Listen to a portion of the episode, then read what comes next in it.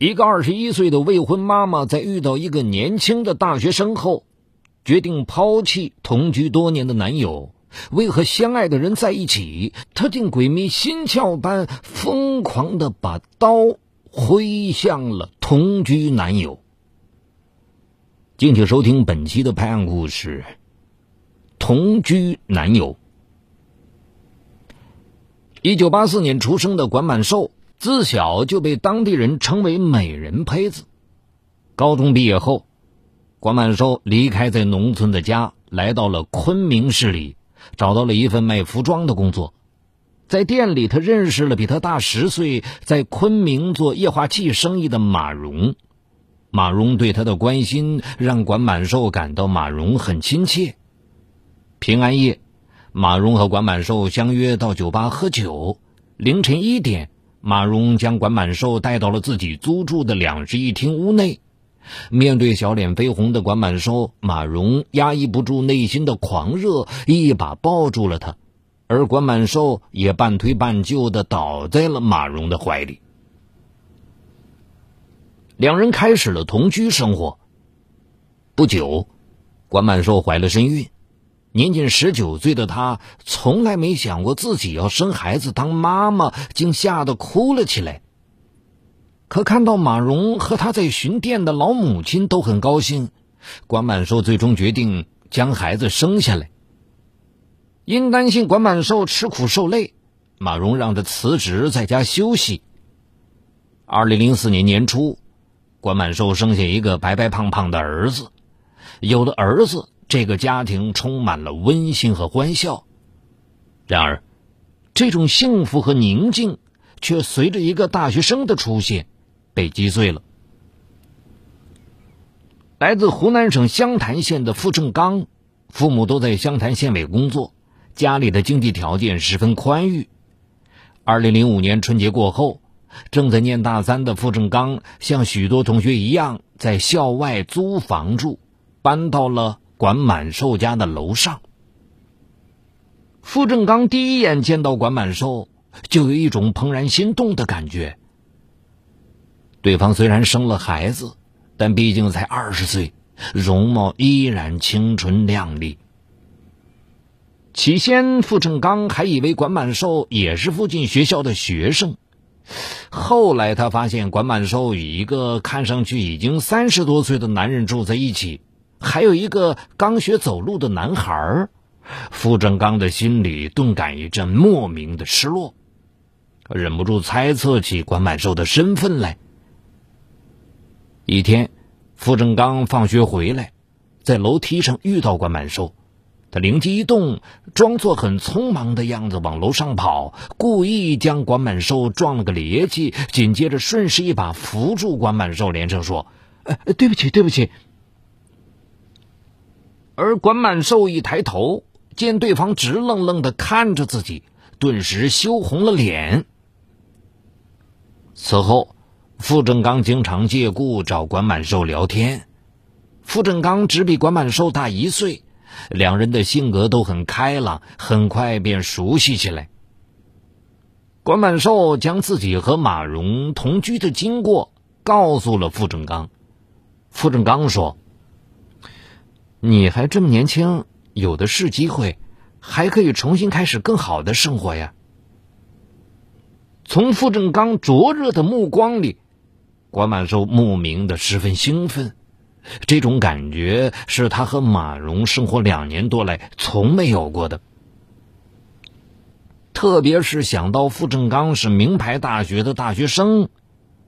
管满寿的心就被强烈的骄傲和满足感充溢着。马蓉工作很忙，每天很晚才能回家，而傅正刚的学习相对轻松，有充裕的时间待在出租房里。一天，管满寿趁儿子熟睡之后，主动到傅正刚的出租屋找他聊天，聊到后来，两人的眼神都有些暧昧和冲动。傅正刚按捺不住压抑已久的欲火，将管满寿抱到床上亲吻起来，两个人缠绵了整整一个下午。管满寿在这之后不知不觉的将傅正刚和马蓉比较起来。傅正刚不仅年轻、青春英俊，而且温柔体贴、学识渊博。可当管满寿看看才一岁的儿子，他又感到很自卑，觉得自己配不上傅正刚。可女人若爱上一个人，就仿佛吸食鸦片一样，欲罢不能。此时的关满寿沉浸于傅正刚的激情中，每隔两天就要和傅正刚缠绵一番。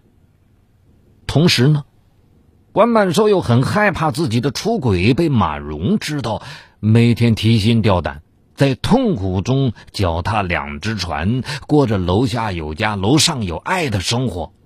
而傅正刚则得意洋洋，他觉得自己既可以获得精神肉体的刺激与快感，又不用对此负责任。其实，这实在是两全其美啊！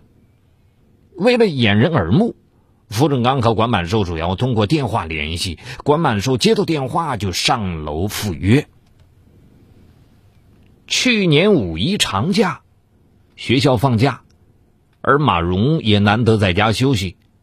五月二日中午，关满寿到附近的澡堂洗澡，而在楼上正感无聊的傅正刚以为马蓉走了，迫不及待的给关满寿发去短信，让他快点上来。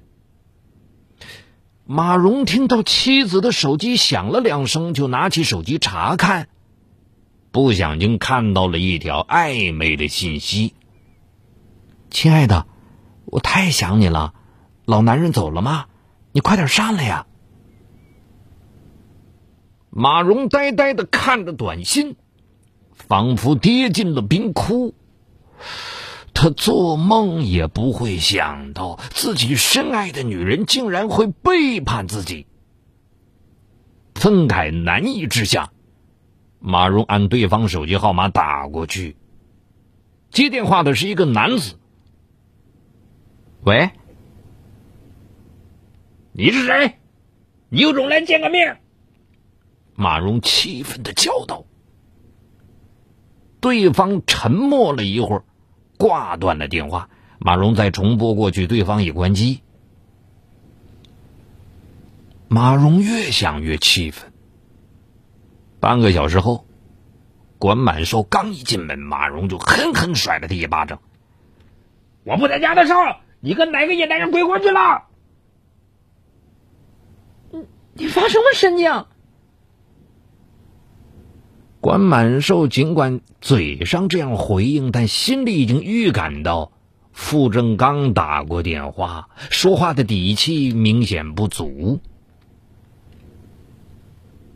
当天在马蓉的追问下，关满寿承认了与傅正刚交往的事情。马蓉痛苦的闭上了眼睛，他受不了这种在自己眼皮底下发生的背叛。马蓉想和关满寿分手。但冷静一想，又实在舍不得让年轻漂亮的管满寿落到别人手里，何况他们还有一个儿子。一夜的辗转反侧，马蓉最终决定挽救自己的家庭。第二天，马蓉敲开傅正刚的门：“你为什么要破坏我的家庭？”他气愤的问。傅正刚显然早有心理准备，从容而冷静的说：“哼，你凭什么说我破坏你家庭？你和他有结婚证吗？”马蓉被怼得哑口无言，他恨不得冲过去狠揍其一顿，但他还是忍住了。你是一个大学生，条件那么好，什么样的女孩你找不到？为什么一定要来找他呀？我们儿子都一岁多了。你就让我们安安稳稳过日子吧。后来，马蓉的语气都近乎哀求，但傅正刚啪的一声将门关上了。自己戴了绿帽子不说，还要低三下四的求情敌意，马蓉感到很窝火。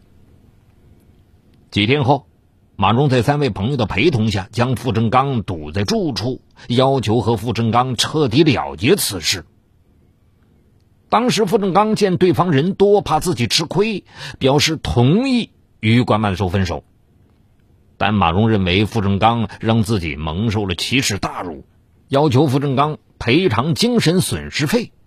双方当场起草了一份协议，协议规定，乙方傅正刚一次性付给甲方马荣经济损失一万六千元，乙方与甲方妻子此后断绝一切联系。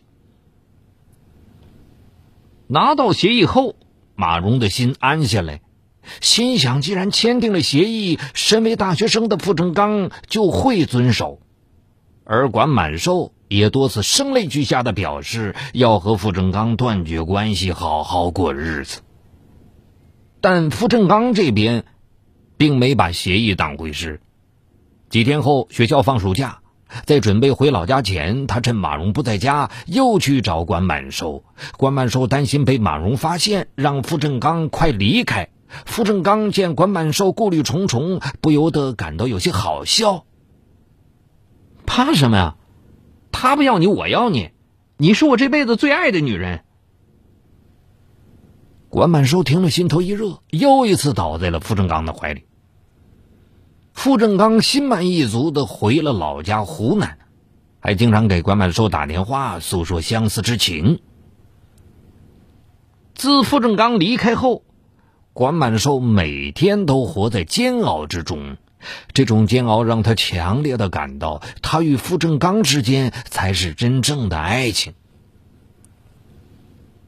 无意中发现管满寿还在言语亲热的跟傅正刚通电话，马蓉顿时像一只斗败的公鸡，心中充满了悲哀和失落。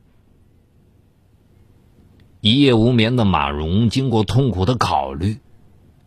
感到管满寿的爱不可能再回来，终于下定决心与管满寿分手。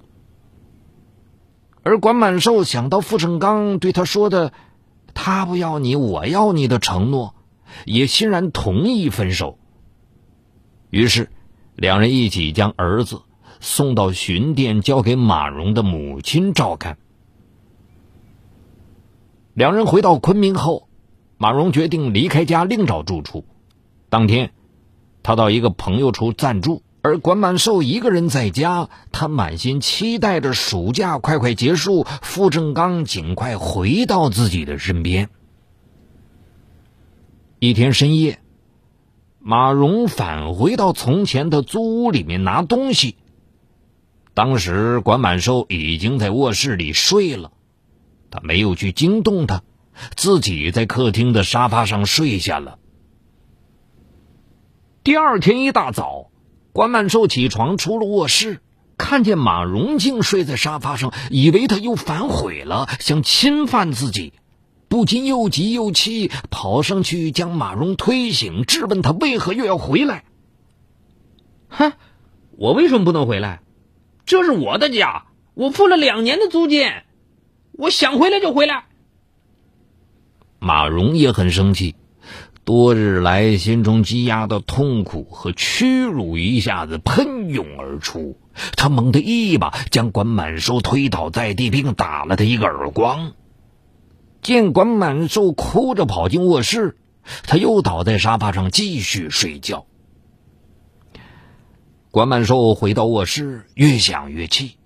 特别是想到马蓉想反悔，自己与傅正刚的爱情又会因为他的阻挠而没有指望之后，他感到异常的愤怒和绝望。只有干掉他，自己才能自由。一个疯狂的念头闪现在他的脑海里，关满寿不再犹豫了。他拿了一把长刀，冲进客厅，举刀就朝毫无防备的马荣砍去。马荣惊得一下子跳了起来，他一时避让不及，身上又被砍了数刀，鲜血直涌。看着管满寿手中明晃晃的刀，以及他因愤怒而扭曲变形的脸，马荣不敢夺刀，只有本能的在家中跑着避让。终于被逼上窗台，因站立不稳，一下从窗台摔了下去。管满寿像疯了一样追下楼，举刀朝在地上痛苦呻吟的马蓉砍去，将马蓉当场砍死。杀人后，管满寿离开家，来到了人地生疏的湖南省湘潭市，找了个公用电话与傅正刚联系。当傅正刚得知他竟然杀了人，果断的拒绝见他，还说。你你就当从来没有认识过我。此后，傅正刚的手机一直处于关机状态。见傅正刚如此绝情，关满寿悲痛难忍，嚎啕大哭。绝望的他拖着沉重的步伐，迈进了公安局的大门。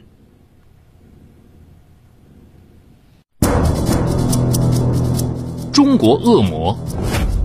东北警匪往事，重大案件纪实，悬疑凶案密码，高度戒备，他们或许就行走在你我中间。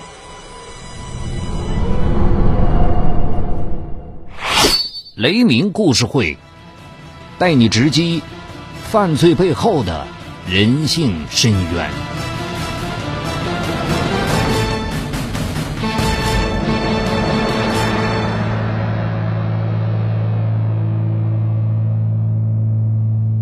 好，感谢收听这一期的《拍案故事》，更多精彩内容，欢迎您关注我的全新栏目，就在蜻蜓 FM 搜索“雷鸣故事会”，雷鸣的鸣是口鸟鸣。